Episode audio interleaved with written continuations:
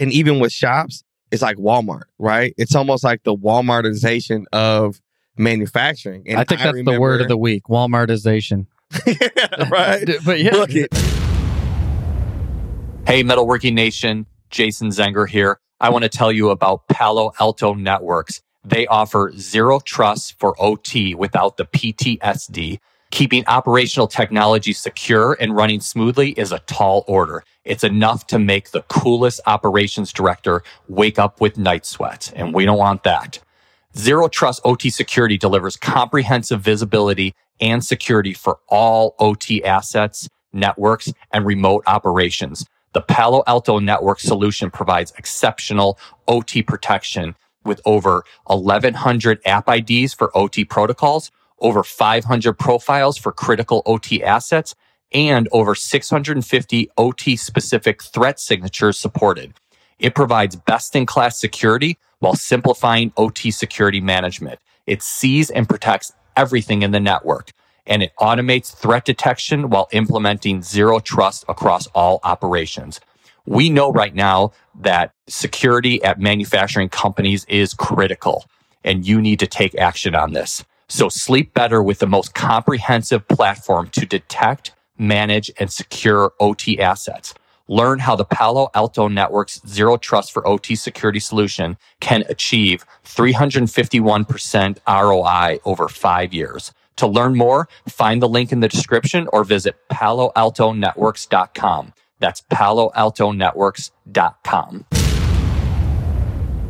Are you vibing today? Oh, I'm vibing. I think It's vibe season. it might be our season. you know what I'm? So I see, obviously, I understand what's cool because you're known as the cool guy. Vibe. No, that's me, Nick. No, I don't think so because you didn't know what it was. so his hat says Vibe S Z N, which is how we spell seasons. Well, you got to go to chips. LinkedIn to see the picture. Yeah. Drew's going to post it. Yeah, you got to sure. see it. Absolutely. But I know how to spell things the cool way. and pronounce it. You know what I'm saying?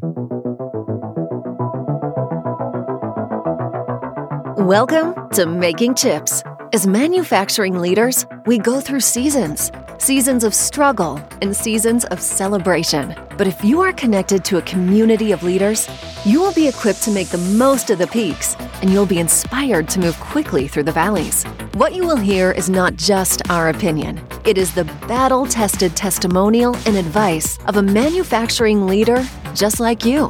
So listen up and take notes. Welcome to Making Chips Seasons.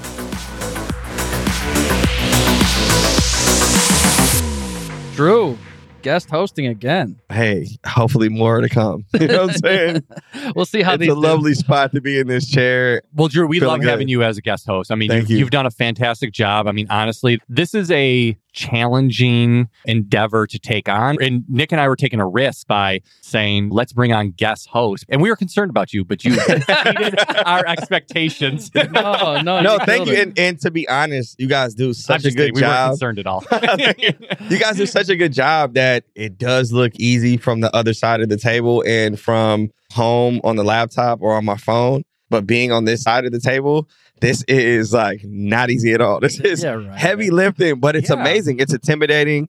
It's a little nerve wracking, but once you're in the flow and just having conversation with you guys, it rolls off. So it always man, thank helps when you guys for bring a great me. guest. You know? Hey, there we go. But I'm surprised that this is nerve wracking when you're traveling the world, you're yeah, doing you're your speaking thing, all the time. you're speaking in front of live audiences. That's pretty cool. what people don't get is I'm like nervously sweating, like going over my lines right before I walk on stage. You know, as soon that's as I a do- good position to be in. Yeah. You should be nervous. The moment that you're too confident, I think that's more of a problem than anything. Yeah. And I've heard that from many, many speakers that all of them are nervous before they go on stage, and that's a good feeling to have. It also shows that you want to deliver something to Yes. the audience, and you're kind of nervous that you're not going to, Yeah. and that makes you work even harder for them. So Absolutely. I got it's a good place to be. super quick funny story about this. Okay, so the best man at my wedding, we did a destination wedding, and he goes and delivers a really good speech to the 30 people that were in the Dominican where I got married. Mhm. And then we did a reception back at home with a couple hundred people there. And, you know, my wife's got an Italian family. You got to invite a bunch of people or they'll never forget. And so now all of a sudden he's like, I already did this once. He had a little alcohol in his system and stuff. So he's all of a sudden it's not 20 people and he's not in the Dominican Republic. and there are Mm. 250 Yeah. people. And there's a spotlight. And he could not. Freezing. He, could- it was the most embarrassing thing. My wife will be like trying to make me watch the video. I won't watch it. Like, you know, when you, we watch like Yeah. American Idol and it's so. He just You don't want to froze see that up. slow death. Yeah, yeah. Well, it's even He like- was too confident to your point. Yeah, well, it's even you know, Nick, when we do live podcast recordings, which we love to do, there's always. I mean, it's not as bad as it was, but there's always a sense of nervousness. The little butterflies. like yeah, I always throw Yeah. up a pair of depends on just in case. So would, I've got two pair on right now. So I'm glad I'm not the only one. But low key, like, so this is one of the times, and if anybody out there needs a tip to get rid of their nervousness before they walk on stage, go to the bathroom with a hot mic on. Now listen to me. I know it sounds weird. Oh yeah. right? But I was at H Tech and I was like, oh my goodness, I'm about to talk to 1,500 educators, Yeah. my peers. If this isn't good, they're going to pick me apart. They're going to roast me. You know what I'm saying? Like, Yeah. this is the end of my career. I'm nervous. I'm getting my mic on. And I was like, oh man, I got to use the bathroom. They're like, you got about 15 minutes, so you'll be all right. Yeah. I didn't know my mic was actually live. I go out, I leave out of the auditorium hall, and I go out into the hallway. And the receptionist at the workforce training center that this was at in Arkansas was like, Yo, my son knows you. Can you call him on FaceTime? And I'm like, Yo, you know, and I'm me to his son. And I see all the heads turn around in the Nice. thing, but I'm not paying attention that this is what's going on. And then I go into the bathroom and I start using the bathroom, and two people run in there like, Yo, Drew, turn your mic off. well, they should have had a good sound guy that could have just turned yeah, you yeah. off. A DJ. That's why I travel with the DJ. Yeah, yeah. but the That's good thing awesome. about that is couldn't have went more downhill than that, yeah, right? Exactly. Yeah, you started at the bottom and then Yes. it's all uphill. Yeah. from there. Yes, and it Yeah. was the best speech that I think I've given to this date, and the feedback was amazing. Well, because So- you lighten the mood Right. by embarrassing yourself. One Yeah. And hundred percent. that's a funny thing to do. And there's Yeah. nothing wrong with it because it also shows that you're real. You're a guy that Yeah. goes to the get- don't bathroom. get- Don't get more real than that. True. So, so Yes. Drew, I want to tell you. So, over these last two days, I've gotten to know you a little bit better, and I love your passion and your genuineness, Thank you. and just you want to see this industry excel, Yeah. and you want to help the kids, and you're willing to make even financial sacrifices in Yeah. order to live out what you believe that you are here to do. And I want to commend you for that. Thank You're you. Are such a blessing to this industry. And I think you've done such a great thing. And we're happy to have you a part of the Making Chips team. So honestly, like it's Absolutely, been such man. a pleasure just having drinks and dinner last night and just getting to know you better. And just your heart for the industry is just Thank you second very to much. none. So I appreciate that. I guess that's the end of the episode. Thank you. no, no, you've got a segment. You've done well structuring your guest hosted episodes. You got a segment coming up, right? Yeah, man, I'm excited about this one. You know, a lot of people kind of see me and think I'm all about the screenagers and the younger generation, and I don't really have no love for the OGs in the game. But they really don't understand that a lot of who I am is because I was taught by old school machinists and I was lucky enough to listen. Mhm. So I can't wait to bring this guest on. But one of my other OGs in the game who is well traveled and Talk about speaking in front of people, man. that, yeah, yeah, that talks in front of people all the time. We never know where he is in the world. let's go find out. Let's check in on my dude. hey, before Go. we call him, let's make a guess. a little friendly wager. Let me go first. Okay, go ahead, Jason. I believe that I'm just going to name a continent because that's how broad I want to be. Sure. I believe that Tony is somewhere in Asia. Okay. okay. I think I'm gonna name like a elevation. I think he's somewhere in some mountains, maybe the Himalayas. Okay. So we Where are the Himalayas, though? We would both win. right, exactly. I know. I know. I think you're. I'm the player from the Himalayas. So I know Tony loves beaches and I know he loves climbing mountains. So I'm gonna go somewhere like in between. I'm gonna say he's in Vilnius, Lithuania. Okay. okay, that's You very specific. Yeah. I'm yeah. Sure thought we're were all say like off Mexico because my second guess. he's usually standing in front of a machine tool somewhere talking to somebody who's Yeah, trying to sell true. it. So, all right, let's call him in.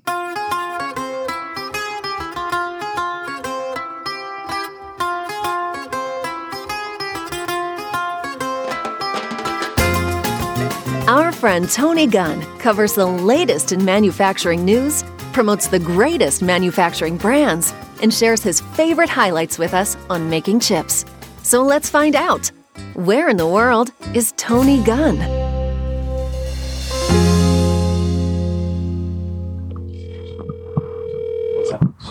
Nicholas, my brother from another mother. hey, what's up, Tony? What's up, Tony? Hey, my boy, Pretty Tony. bus with a bunch of other people uh, headed to the airport. Okay, all So right, wait, where are wait, you wait. going? Hold on, hold on. Don't say it yet. Pretty Tony. Yeah, we- Pretty Tony, I need you to say Lithuania, hopefully around the Vilnius region. Where are you going? Where are you man? going, buddy? Lithuania. That's my guess. Oh gosh, I've never been to Lithuania, but I'd love to. Where I'm actually at this moment flying out of Chicago, headed to Denver to film Ah. of Shop Rescue with the EBITDA guys. Tony, I literally just got off the phone about 30 minutes ago with Dave.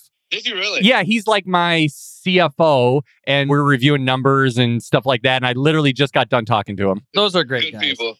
what way to kick off a show with Pretty Tony and Dave? By the way, who was the winner here? Because Denver counts as the mountains, basically. Close. I said Tony's in the mountains somewhere. I think you win, Nick. I I think think, I'm the I think you win. But you are going to Asia soon, aren't you? Well, if we want to have some more fun with this, if you call me again on Sunday, I'll be headed to Singapore and Bali for the month of December. There we go. Jason Wow. wins too. That's pretty close to some guesses. You'll be flying over Lithuania though, so So we're surprised you're not in front of a machine tool somewhere. Well, had you called me yesterday, I would have been. Yeah. hey, hey, but what we have to do is because you rode in the car and you're about to hop on the plane, we definitely got to thank a machinist or two, right? We should thank a machinist. And while we're at it, Mr. Jason Zenger. Yeah, was, you were just at Schmidt, weren't you? Yesterday, uh, Yeah. in front of the Hydromat machines and all the brother machines there. So we can thank a lot of machinists from that place. There you go. Five year old family owned company, third generation. Yes. Thank a lot of machinists. Yes, I love the team at Schmidt and Eric and Heidi and Eric with a C and Eric with a K. And did you see a bunch of guys wearing Zenger shirts around there too? I think that it was mandatory, wasn't it? Is that the deal? If you're the integrator, they have to wear your shirt. Well, no, we just hand them out. It's like swag. we have our Zenger swag that we hand out, and people like it. That's awesome. That's awesome. Hey, well, shout out to Paul Van Metre, you, Tony, Drew, me, Jason, everyone who's doing this Thank a Machinist thing because we need to. We need to look at the world around us and thank the people who produced it. Yeah, we need to make sure that those parts are made in a manner that that plane doesn't go down when you get on it, Tony. yes. And also, thank you for bringing that up, Nick. I'll be seeing Paul tomorrow because Pro Shop is one of the sponsors of the Shop Rescue that we're uh, creating right now. And I'll be filming with him tomorrow. So we'll probably do a little Thank a Machinist video while we're together as well. Awesome. Yeah, well, we look forward to seeing that. Hey, sounds good, man. And thanks for checking in. We now found out where you are in the world, headed to Denver. Yeah, I'm sure everyone on the shuttle bus will be very happy that I'm hanging up the phone right about now. Peace out, Pretty Tony. See Safe man. travels. Cheers, guys. Good to hear from you, Andrew. All right, cool. Drew, you got a guest. You've had great guests, and I'm excited to hear from this guy. So, This one's going to be amazing. This has been a long time coming. I was able to meet this gentleman as an instructor at the technical college that I was teaching at. And every year, when I would bring my class into programming, their first programming semester, and they were learning about tooling and which tools to use and decide to build their programs around which tools would be the best, I was able to lean on an OG, a seasoned vet in the game, to not only give his expertise to my class, but also give them tours, show them how the tools are made, come back, do demos. And he's been somebody I could lean on for advice, somebody I can lean on for support. And I think it's really important that we have these seasons that have been through the ups and downs and have seen everything been through the seasons. through the seasons, baby, because sometimes they're good, sometimes they're bad, but we got to weather that storm. So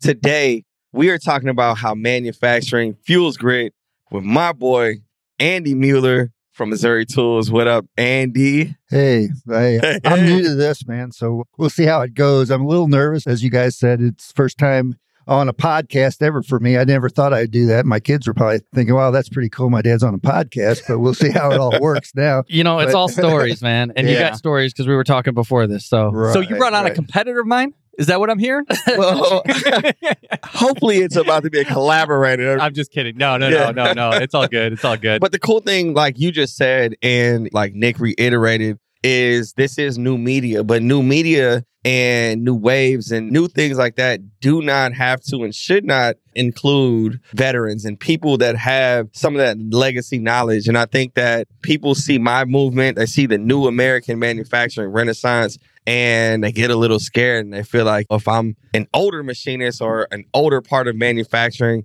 there's no room for me. But the thing is, this thing doesn't happen without the OGs because without the OGs, we don't really have direction for all this energy and things like that. So, And I love the way you started this out, Drew, because just because it's us creating this platform, that doesn't mean that we can't share this platform. You know Mhm. what I mean? Just because Andy doesn't start a podcast doesn't mean we can't pull him into it and learn from him and get coached and get that knowledge that's been just kind of percolating for decades. No, I appreciate it. Uh, like I said, I've been doing this a long time. My dad started the business in 1966. I started as a 12 year old grinding tools. So, like I said, I've been through a lot of different things, seen a lot of things, sold machine tools for a while. We were like the third ever Winware customer, which is Cribmaster. Mm. So, I've done a lot of different things in the industry. Like I said, I appreciate you guys bringing me in. Said this is the first time I ever done this, but I think I can bring some to it. Plus, I like to help Drew out. Drew is really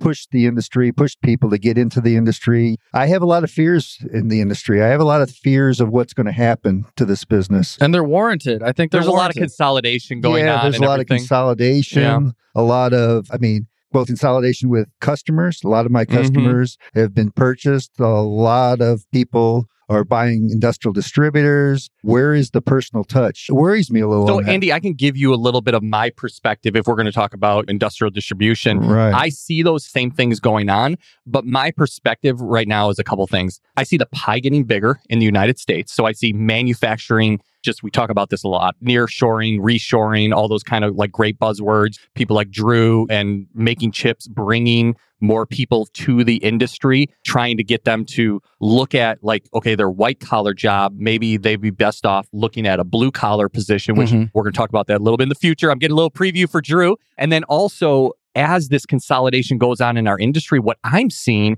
is a degradation of service. And Exactly. I'm bringing on more clients because of that degradation of service from these consolidators and these national companies where they can't do what you and I do exactly. deliver that service. Like you and I can go into a shop and we can say, you can make more revenue off of this job if you do XYZ. right. Whereas our competition, they're not spending the time to do that. they might Yeah. not even be in the same region to be able to pop up and do something like that. So, as a younger person, these are the conversations that I like to have with people that have this experience and expertise because I'm looking at it and I came in to manufacturing on the saw, not knowing what the anything was. Everybody starts on the saw. Everybody Yeah, starts yeah, off no, right. so good Yeah, too. exactly. You know, I love that that's my story too. And I never wanted this industry to go anywhere. It's like, yo, I found it. You know what I'm Yeah. saying? Like, Mhm. there's a million jobs I can get in there. There's so many different companies. My mind is finally engaged and occupied compared to what I was doing. This is like my second life. Everybody needs this. And now, slowly from being from that guy that started that was green to where I am now, only thing that I can compare what I'm seeing in our industry as far as that side, and even with shops, is like Walmart, right? It's almost like the Walmartization of manufacturing. And I think that's the word of the week: Walmartization. right. But yeah, Look it, you know. So how do we return the feeling of made in USA is important, and how do we help independent shops and people like yourselves gain that grit to fight the ups and the downs in the seasons? I have an opinion on that. Yeah, so do I. Like we all shop at Walmart from time to time. I'm sure we do because you need to. Super convenient. Yeah. And so it's like, You don't even have to go anymore. yeah, like to take like an Ace Hardware or something versus like a Home Depot, right? And you probably might pay a little bit more there. But if you don't have enhanced value from the service, then you'll just go get it. Right. Andy, you and I were talking about Yeah. my biggest competitors at Tombstone City. Right. And okay, like if their tombstone and my tombstone is intolerance, like everything's made right, if they have it at a faster lead time and a better price, is patriotism going to be like how I win? I don't think so. It used to be, but maybe not anymore. Maybe one or 2% price difference, it might, but people aren't going to pay 20% more to be patriotic. But Right. should they? Should they? And I'm on the ground, right? So, like we said earlier, my whole thing is servant leadership. And I want to use my voice and my opportunities in these shops in front of kids to help everybody in the industry, Mhm. right? And I think that as that person, how do I, with experts here, how do I begin to help rebuild that feeling and rebuild that ideal of it is worth Well, along the lines of servant leadership and what Jason and Andy are talking about too is like, do you want your holes on center? Do you want them off center? What are you going to hold on that tombstone? How are you going to clamp it? That extra value of like Yeah. the whole concept, understanding the whole solution, not just moving something off a shelf, is what I think all three of us do that's a little bit different than someone who may just be slinging a commodity Well, from one shelf to another. This goes back to what I just said before, which is what is your motivation? And like the thing that I drive with my team is our motivation should be revenue for a client. Mhm. You know what I mean? Whether we're helping them to drive bottom line revenue or top line revenue, it's revenue for our clients. And to go back to your question that you asked, Drew, and I got a follow up question for Andy. I think it starts with your mindset. And if you have a mindset of scarcity, oh, well, if I don't get this next order, life is going to be over. Or if you have this mindset of abundance, manufacturing move in the United States, there's a pie that's getting bigger and bigger, and I can capitalize that. Or Mhm. my competitors are getting worse and worse, and I'm getting better and better. So there's more customers to come. I think it starts with that mindset, Yeah. how you can do that. Yeah, definitely. I mean, I agree 100%. I mean, a lot of things I see out there is I was at a shop that we were looking at integration with, and they had places in Oklahoma and Wisconsin and all different areas. I went down to an Oklahoma facility, and one of the large nationals was their integrator. And make a long story short, I looked at tooling and I said, I mean, I don't think this tooling's been changed in 20 years. Right. They're selling the Isn't same high speed drill. They were selling them TPG inserts, TPG 321s, and Mhm. there was uh, VR Wesson. I'm going back old day whisper cutters. You know, I knew actually, and it's like buying it from Medill Carbide because you know even VR doesn't hardly make the whisper Right. cutter inserts anymore. It's just crazy And stuff. the fact that you see those sales going through and you don't offer up the option to make a change, I Right. mean, that's a crime, you Mhm. know? exactly. The manufacturer should have a good partner that makes those suggestions because they can't be an expert in tooling. They need to be an expert in manufacturing and they need to have the right partner that brings those solutions to Mhm. the table. Mhm. So Yeah. when I was at the college, we were one of those click print order, right? Mhm. And we were working with one of the majors Mhm. and they were pretty much overcharging us and putting the same stuff in the toolboxes for the kids that had been in there from like 2011. yeah, it's just a school. They don't know any better. Exactly. They're not going to put pressure on us. They're almost like, yeah, they're taking advantage of That's them. it. And then I would call a rep and they'd send me somebody that like is fresh out of college with a business degree but knows nothing about manufacturing Or tooling. tooling or any of these things and they wouldn't have any suggestions for me. But you're right when i got in touch with mr mueller hey look at my box look at my curriculum. Yeah. this is where i want to go. How can we a save these kids some money on their tuition but then b how can we get them cutters that are more in line with where the industry is using so they can build their expertise there Mhm. and you guys are right that's not something that you can get from these other corporate people Yeah, yeah. Yeah. but it's like it gets so frustrating because they've got that Walmartization effect where it's Mhm. like they can get it to me really fast and I can't stop my curriculum. And Sometimes there's value to that. Being able to get exactly what you need really quick, there's value to that. But yeah. There's also value in the relationship and the fact that you could trust Andy to yes, get you to that's next the word. I was going for. The Yeah. trust that you have to be a trusted advisor. I think one of the big things we always told a lot of customers is we kind of look at your business as if we were the buyer at our own business. Yes. Mm-hmm. Yeah. What are we going to do to save you guys money? Mhm. Not the other hand. It's not the philosophy of what are we going to do to make us more money. Mhm. Obviously, if we can save you more in the long run, you're going to appreciate our business more. Well, not So- only that, their business is going to grow, Right. and that's going to end up being a larger client for you. Exactly. So we've done the integration part, we've done a lot of the other stuff. And I'm not knocking the other guys. They have the resources, they have a lot of things that they can do, and they do some stuff really well, and they approach things really well. But do they actually benefit the end user to the point where, like you said, they're getting better production? They're saving time. It's not all about the cost of the tool, it's about how much they produce in their shop and how much money they can make that way. So if they have to spend $10 more on a tool, but they're getting twice the production, that's where the money is. You have to challenge your customers. And I think some of these bigger places don't. They don't challenge their customers. Hey, Nick, thanks for sending me that shop tour video that you just did. That was great. Yeah, you know, I got the idea from one of my customers, and they told me that when they have a prospect visit their shop for a tour, they have an over 90% close rate. Well, you know, with all of these supply chain problems, people are setting up new vendors all the time. Why not send them one of those videos instead? Yeah, it was great. The ThomasNet team helped me. They sent somebody to my facility and they were able to kind of capture a shop tour without it being in person. So you can check that out on my ThomasNet profile, Advanced Machine and Engineering or Hennig. We actually had two of them done. That's great. And I talked to ThomasNet about this, and they said that they can send a camera with short notice anywhere in the US and Canada. And when you go to ThomasNet, you can engage with a half a million suppliers, 78,000 categories of products, and every month they have 1.5 million buyers searching out suppliers. And videos are a great way for people to find out about your facility. Yeah, and it's really easy to sign up. You just go to the website,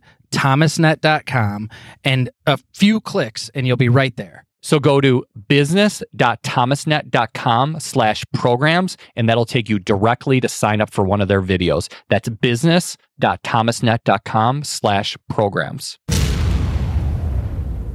One of the things that we find is that there's also a big differentiation, and this is something that the manufacturing leader needs to pay attention to. When your team members, your employees out on the shop floor are passionate about the success of the company that they work for, they want to make these changes in order to make things better. When they're not willing to make changes, it's because they just want to punch in in the morning, punch out at night, because making these changes is not easy and can sometimes cause stress out on the shop floor.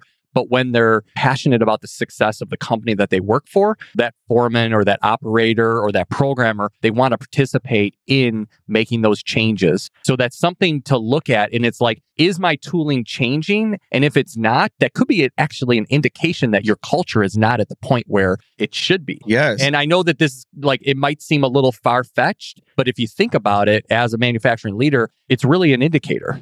It is. It is. That is a red flag of poor culture. And that's one of the things that I help audit companies, right? Mhm. If there is not an operator that can say, we're running high speed, we could run carbide over Yeah. here, you know what I'm saying? Then number one, Or we just upgraded six months ago on this job. whatever it may be. Yeah, yeah. And it's like if they aren't able to be an SME, at least on their machine in their process, or they're not willing to be, Mm-hmm. then there's something that you need to do to engage them and tune in, right? Yeah. Or give them that channel of being able to tell you, hey, these are some things that I've researched. And then that is like a Kyle that we had here Yeah. yesterday. Yeah. That is how you identify, oh, this guy's going to be my next buyer. This Yeah. guy's going to be my next heavy setup guy and help me with Or operations manager. or. Exactly. 100%. Yeah. So back to you, Mr. Mueller. So you didn't start off selling consumables and tooling and stuff like that. Well, yeah. When I started out, like I said, I was in the grind shop, and of course, I I got to do all the stuff: sweep the floors, clean the coolant tanks in the old days on some of the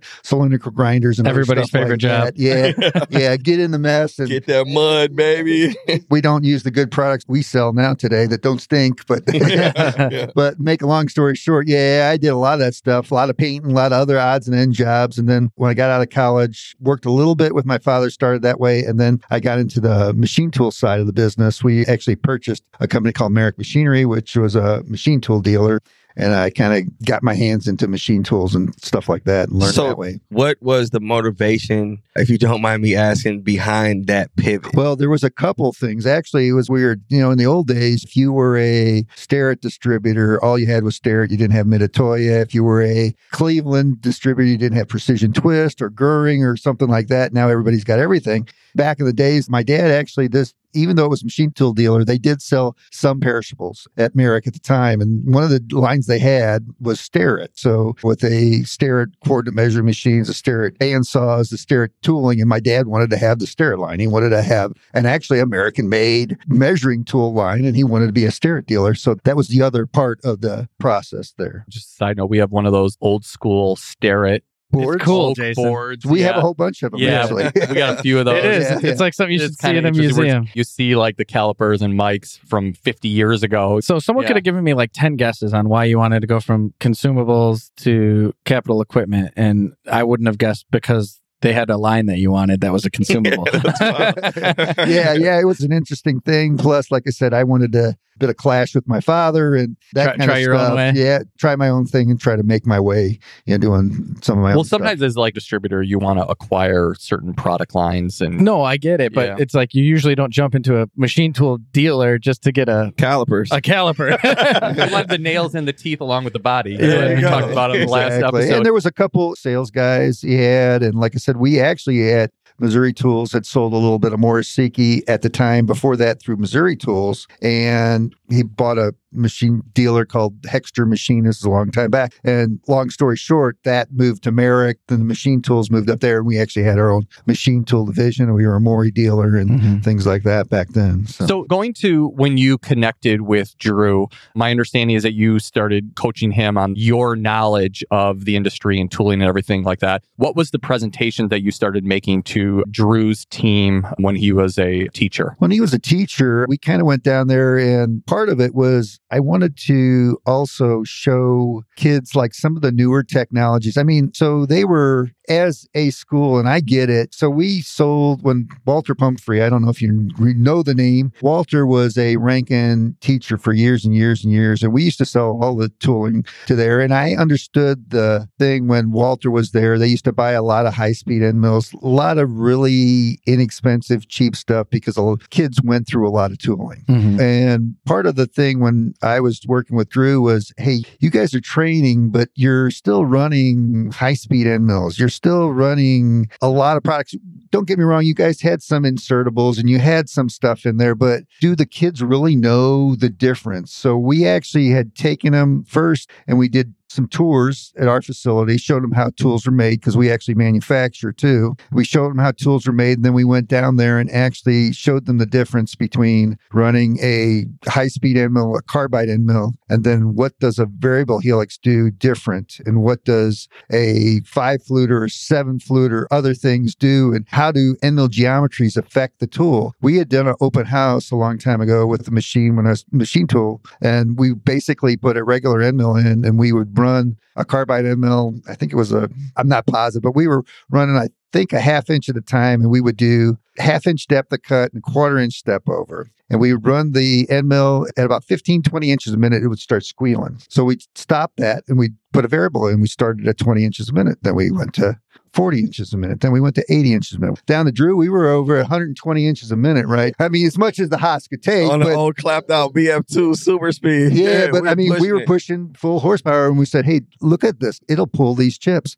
Here's what you can do. You guys are running parts. And when you can go to your, and you can come in as a student and show your company that you can save them money and produce more, you're going to make more money. Yeah. Yeah. yeah. So you're hitting on and that's why he was my wild card because I came in, I inherited a pretty stale program, like we've referenced. And at the same time, there's the guy on the internet running not high speed, he's running carbide, super three time coated, whatever through end mills booming all over the place. And the kids are coming into my program, and our projects are mostly aluminum and, like you said, high speed. And it's like, It's like, how do I do that? right, Right. You know what I'm saying? I think that if you're doing that, if you're running conservatively, it's like you're running boring. And you don't Yeah. want to bore these kids. And that's one Right. of the reasons why Titan's video say, I'm gonna murder this metal. Right, you know what I mean? right. Because that gets eyeballs and it gets people excited It about does, the for sure. industry. And when you got to the point where you were really pushing those mills, it gets people excited. They It see does. those chips flying yeah. and they're like, I want to be a part of this. Exactly that. And what I really loved is we were able to take the sensationalization of one and then say, Make okay, real?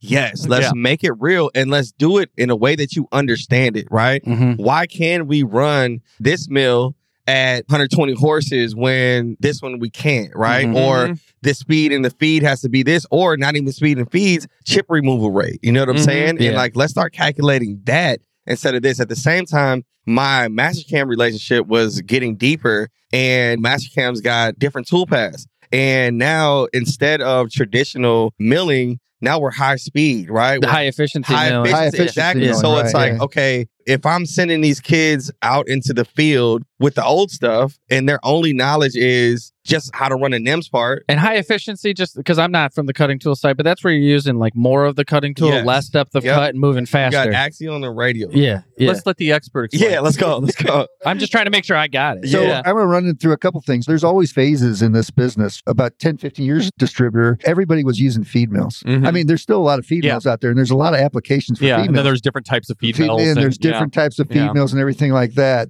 Then there was the variable helix that started in the 2000s. I mean, it was actually developed in Japan in the 80s, but SGS bring it over here in the early 2000s. 2000, I believe it was. 2000 IMTS, I think, was introduced in the United States. But you take that type of tool and everybody flocks to some of that stuff, but do they know how to use it? High efficiency machining, what we call HEM machining right now, a lot of people are using that, but a lot of people are using it wrong or think that is the way you have to machine everything. Well, define if you could HEM and Versus the old way, the conventional way. So the old way was you take your end mill and you take was a lot of on the steels, a lot of four fluters and stuff like that. You were taking heavier engagements, 50 to 100% step overs, lighter depths of cut and removing metal that way, running slower RPM. And depending on material, that's still a good way to run. Is that what they call hogging? yeah, It's a no, you're right. there. Yeah, I. Yeah, yeah, you were hogging, you were taking material off. Now, But you're using, like he said, low depths of cuts, right? Just like the end of the tool. So the thing that he taught my class the first time and it really like opened my mind up as a machinist, he's like, you paid for this much of the end mill, Yeah. but you've only been Yeah. using this much this Yeah. whole time. You know what I'm saying? Mhm. And that really was like, yo, Yeah. think about that, kids. And think about that when, like, again, you get a print.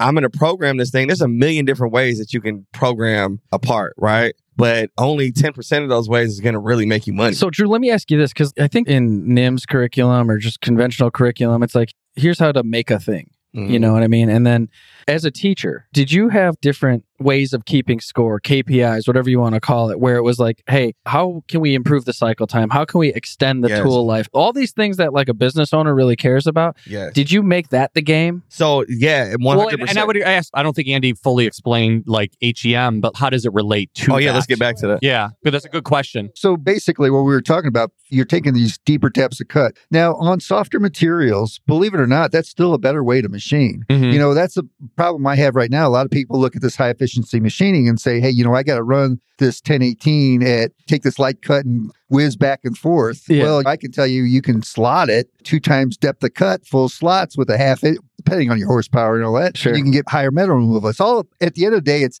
how much metal you get rid of, Yeah. right? And how many parts you get out the door Sure. there's multiple ways to approach it, but high efficiency machining, especially like on your stainlesses and your ties and the tougher materials, is a lot of the way to go. And it's basically feed milling, but at a different angle. Mhm. Mhm. You know, that's why I explained to a lot of people, you know, a feed mill, what was popular with it was light depths of cut. You had that different chip thinning, and you're doing the same thing with Mhm. high efficiency machining. You're taking a lighter cut, which allows you. So we have a, like a rule of thumb that if you take 5% radial step overs, you take your regular program before and you multiply your feed by two and a half and you multiply your RPM, your surface foot by two and a half times, and you can run that tool faster. So you're running it a lot faster and a lot deeper depths of cut. So I'm uh, talking with my hands here. Yeah. unfortunately, that's not a good thing to do with podcasts, but you know, what are you doing more? And I think sometimes high efficiency machining makes it easier for a programmer because he might take one tool to do the whole part. And there's pros and cons of all that. It depends on what you're I- do doing, you think that production or job shop the or machine whatever. tools getting faster and the spindle RPMs getting higher kind of like Oh, yeah. ushered this in. Oh, I Yeah. definitely, Yeah, good point. definitely ushered it in. I mean, I think that's a big part of it. A lot of people talk about, well, how much does that put on your machine when you're doing these fast movements back and forth and you're constantly stopping the ball screw, constantly going, yeah, jerking the machine back and forth? How is that going to wear your machine tool out? And I've heard from machine people say, well, it doesn't actually put as much pressure on your spindle. You're actually doing lighter forces Mhm. and you are going faster. And I've heard all different things. I'll be honest with you, I don't know what the exact answer is. I know that at the bottom line is is pulling chips. I had a customer that was doing a lot of high efficiency machining, and I walked in one time and I said, "You know what? You really need to do on this titanium part. You might want to try a crest cut and all this stuff." And he's going, "Well, why would I run that? You know, that's twenty five year old, thirty year old technology." And I said. Well, you're only pulling like two cubes. What if I can give you five or six cubes? I mean, at the end of the day, some of the older technology still works. There's still a lot of Mhm. machine tools, you know, Yeah, still yeah. buying that old stuff. I mean, there is some stuff that works, but Yeah. you know, Well, this is going to be kind of a bad analogy, but the question becomes when you're driving, do you take side streets to get to your destination or do you go a little bit out of your way to get on the highway? Yeah. right, Yeah. right. And I apologize. Can we go back to your question? Because I think it was a really good I just want to give another example. Like, what wears your body out more, lifting heavy weights or running a marathon? It depends, right? Right, yeah, right. exactly. Right, so right. you got to make an analysis at the Right. point. Yeah, and- but yeah. it's really like, what are you trying to achieve? And that Yeah. kind of gets back to the question I asked. Or do you Drew. go high reps or do you go high weight? Yeah, what are you trying to achieve? and so, like in your shop, are you trying to like get the most out of your tool life? Are you trying to get the most throughput? Usually, that's the answer. You want to get the most throughput out of your shop, but you might take a different approach depending on what you're trying to achieve. And it all comes down to like, what are you measuring and what's the game? So here's a real quick point. I have one customer and he taught me something, or like I said, a lot of it too is I'll ask the customer too, how many parts are you doing? What is it? Because sometimes, or what makes sense. And we grind tools. So I'm going to put us on a grinding side. We grind tools. I had some grinders that used to work at another company in the area, and they came in and said, oh, when we used to grind tools, we would flute at this speed, we would do this. But we'd have to stop the machine all the time, make offsets, do this. And I said, well, we run unattended at night. We run this speed. Okay, we're running. Sometimes you will run slower, and We because you want to have the efficiency, because you want to let it go at night, and you want to Yeah. make sure you can come in the morning and you don't have scrap parts, right? You might not be able to be as aggressive when nobody's there to fix an issue. So you might want to babysit it at night. and that's, the whole thing one. from Yeah. an industrial distributor. The distributor needs to know and needs to teach his customer. And I mean, not to say that there's not a lot of customers that know what they're doing, but help them out. Hey, are you going to be taking a lot of material off? What's our bottom line here? What are we trying to do? You want to be a trusted advisor, not Right. I'm going to tell you how to run your business. So back to your previous question, that's the exact reason why I started tapping into people that I could like this, right? Yeah, because I don't want to just have a kid that I send into the field calling themselves a machinist and they don't know the why. They don't know, okay, this is what they want. This is how I should program this part. This is what they want. This is how I should program this part. This is what they want. This is the program I'm running, but they're not getting what they want out of their program. How can I efficiently make this better or what tooling can I look into? Are we using enough flutes? Are we using too many flutes? Right. So having that deeper knowledge is something that I felt like the quality of machinist or the quality of machining student also had gotten stale, I feel like. And it was, I came literally, I stopped working in industry on, I had a Saturday shift.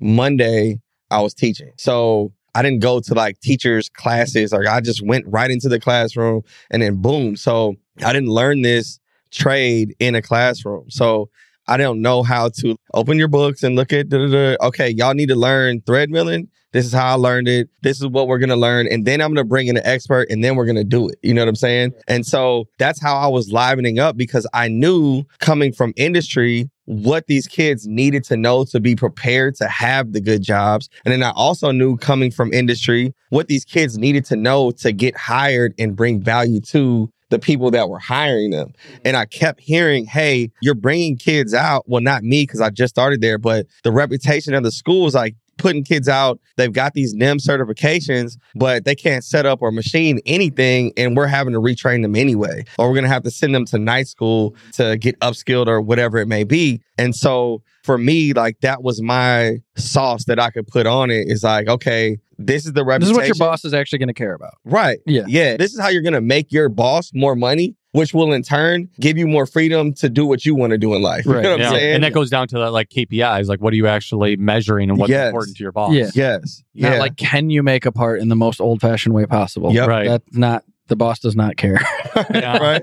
Right. Yeah, and I think this might be a little bit of a tangent, but I think for those manufacturing leaders that aren't the owner of the business, that's probably like the most important question that you can ask the owner of the company is like, what can I do in order to help you achieve your goals? Which we could have a whole podcast on this Yeah. though. our mission at our business is to make our customers successful. Well, if you don't know how they define that, Right. I mean, that should be one of the first things that we ask. Like, Yeah. If we're doing work holding projects, what are you trying to achieve here? Yeah, are you trying to do What do you night hate shift, about or are you trying to put out more parts? What is Yeah, it? do you want it to be a quicker change? Do you want it to be automated clamping? Do you want it to be super versatile so it can go from machine to machine? Are you going to have a robot automating the loading and unloading? Like these are all questions. The solution could be totally different And a lot of times it is. depending on how they answer that. And a lot of times it is. And as again, workforce side, if I'm coming into learning this trade and I'm only seeing the sensationalization, but I'm not seeing how we got to that point or like why this is possible and the science behind it, I'm probably not going to be adding value. Or they, boss might tell me the why, but it's a different language to me.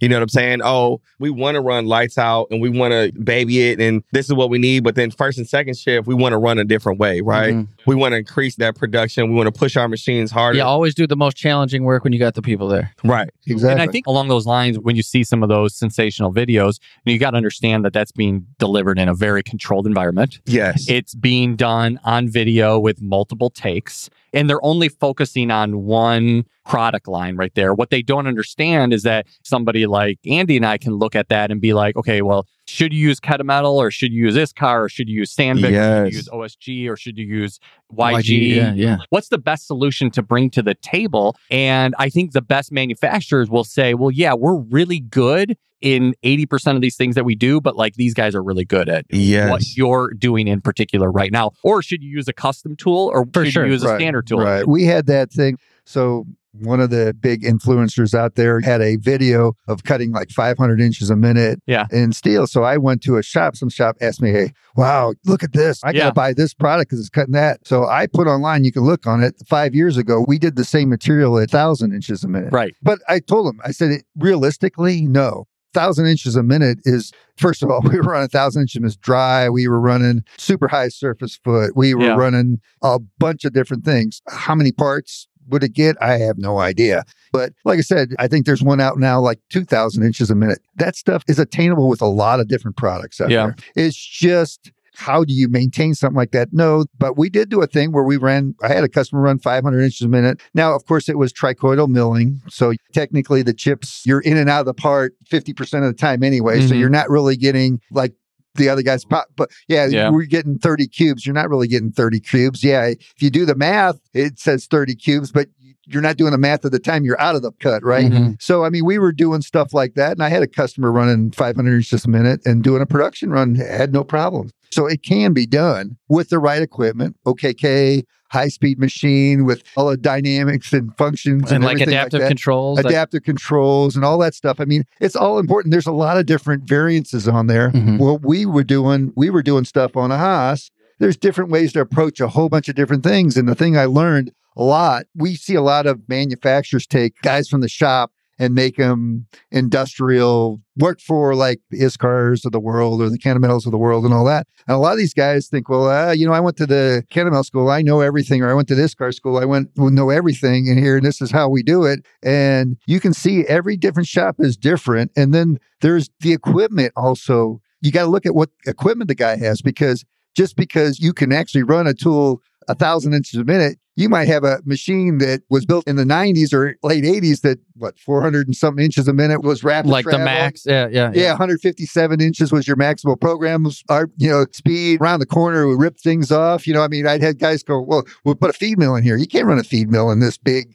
gantry machine. Sure. It doesn't. It can't handle it." Yeah. Mhm. There's different things you got to look at, Yeah. and part of it is just training or learning this and experiencing it out there. And with a lot of this box companies buying all these people, like you said, you get a lot of guys out in the field. They really don't know machining. And I also say that with engineers. I also say a lot of these engineers need to know machining. I go to a company in town. Can I mention a company name? That's up to you. long story short, we were doing integration in there and we started and I would have the guy come in and say, Hey, can you make me an eighth inch end mill with three inch length of cut? And I said, Well, sure, I can make it, but why would you do that? well, because we got to have a 60 thousandths corner radius in this part right here. And I said, Got to have a 60,000 corner race in the part. Why is that? Now they make Because their engineering. yeah, 'cause Right, the right. engineering drew a 60,000 race Yeah, in the part. Because it's right. cute. And they couldn't Yeah. get it in a wire EDM and all this other stuff. And I'm sitting there going, why does that? This is your own product line. Why don't you talk to engineering a little bit? I went upstairs to engineering and I asked engineering real quick. I said, does this part actually have to have a 62 race?" No, no, we Yeah. can do. And they changed the whole thing. And I said, what is going on here? Engineers don't understand machining. Yeah. People won't talk to the and engineers that's the and, tell them. And And Yeah. that's the difference of it going above and beyond and asking Yeah. the follow up questions, Yeah. the secondary questions. We do that same thing all the time. I know exactly what you're talking about. So- yeah. And it's important to get the dialogue going between those two departments and collaborate. Like with some of our integration clients, we have those regular meetings where we're like, okay, let's bring manufacturing and engineering together and talk about, well, what's the bottlenecks? What's the roadblocks to increasing cycle times and everything like that? One of the things that I was going to say is I love the fact that you guys teamed up in order to teach that new generation in the classroom. And what I would encourage a lot of manufacturing leaders is get your new operators, your new team members to engage with their industrial supply partner, with their tooling guy, with their work holding guy, and say, teach me. You know what I mean? Because it's almost like you're outsourcing education to your partner and we're You're happy to do it. Yes, We're happy to do it. yes. And it doesn't cost you anything. You know what I mean? All the time we do classroom type stuff at our client's location and on simple things like, well, let's talk about when to change out an insert, Mhm. where to look for where so that you can change it out at the right time. And just simple things like that that you can teach the newbies is, I think, goes a long way. It does. It saves a lot of money. You know what? You're right. This conversation is so good. And I'm trying to be cognizant of time here. So let's do a part one and a part two. Sounds like a plan. At part two, he'll pick up with the high efficiency milling, and then we'll go back to that question I just asked Drew.